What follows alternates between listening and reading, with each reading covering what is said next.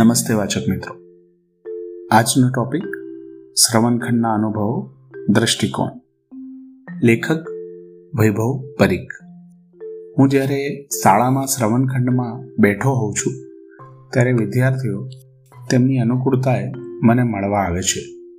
તેઓ ખંડની બહારથી પસાર થાય છે, ત્યારે કેટલાક વિદ્યાર્થીઓ મારી સામે જોઈ મને સ્મિત આપે છે. હું પણ તેમ જ કરું છું. કેટલાક વિદ્યાર્થીઓ હાથ મિલાવી જાય છે.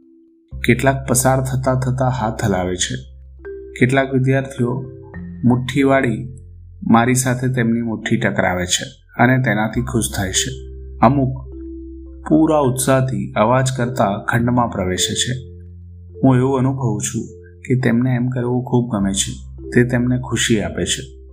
મને એવું સમજાય છે કે એમની સાથે આવું કરવાથી તેઓ જેવા છે તેવા તેમનો સ્વીકાર થતો હોય તેવું તેઓ અનુભવે છે.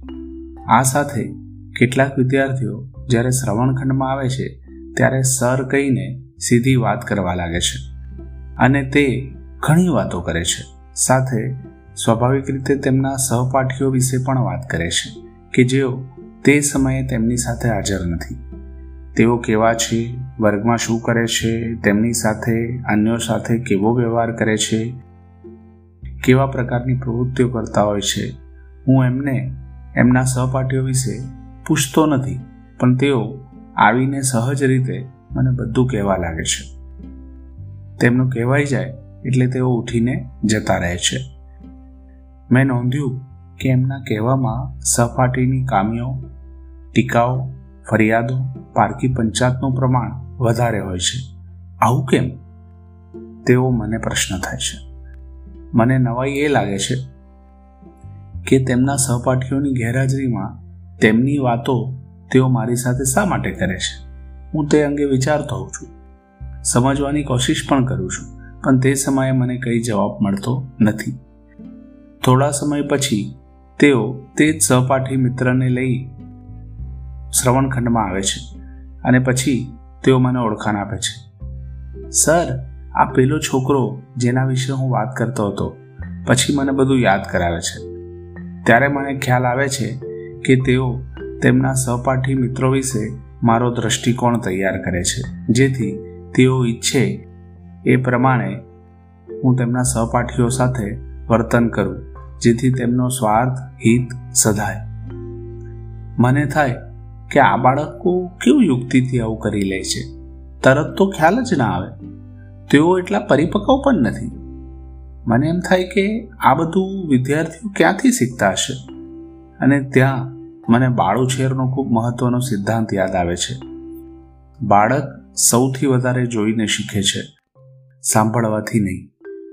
બાળક ક્યાંથી શીખે છે?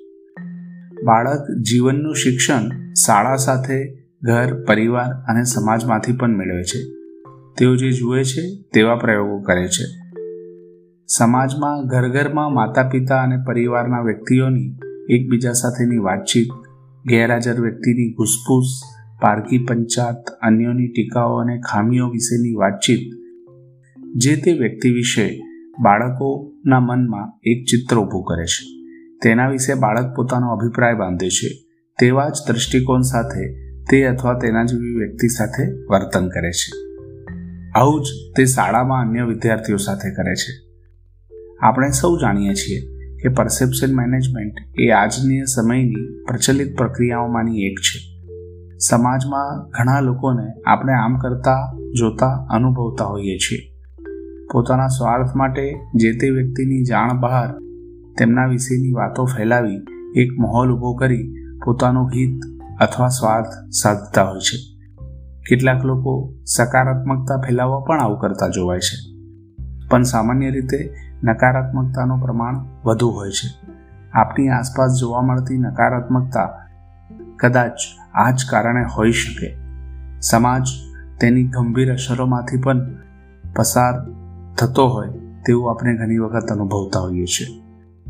અદૃશ્ય રીતે આ દરેક વસ્તુની અસર સમાજના સૌ પરિવારો પર પડે છે.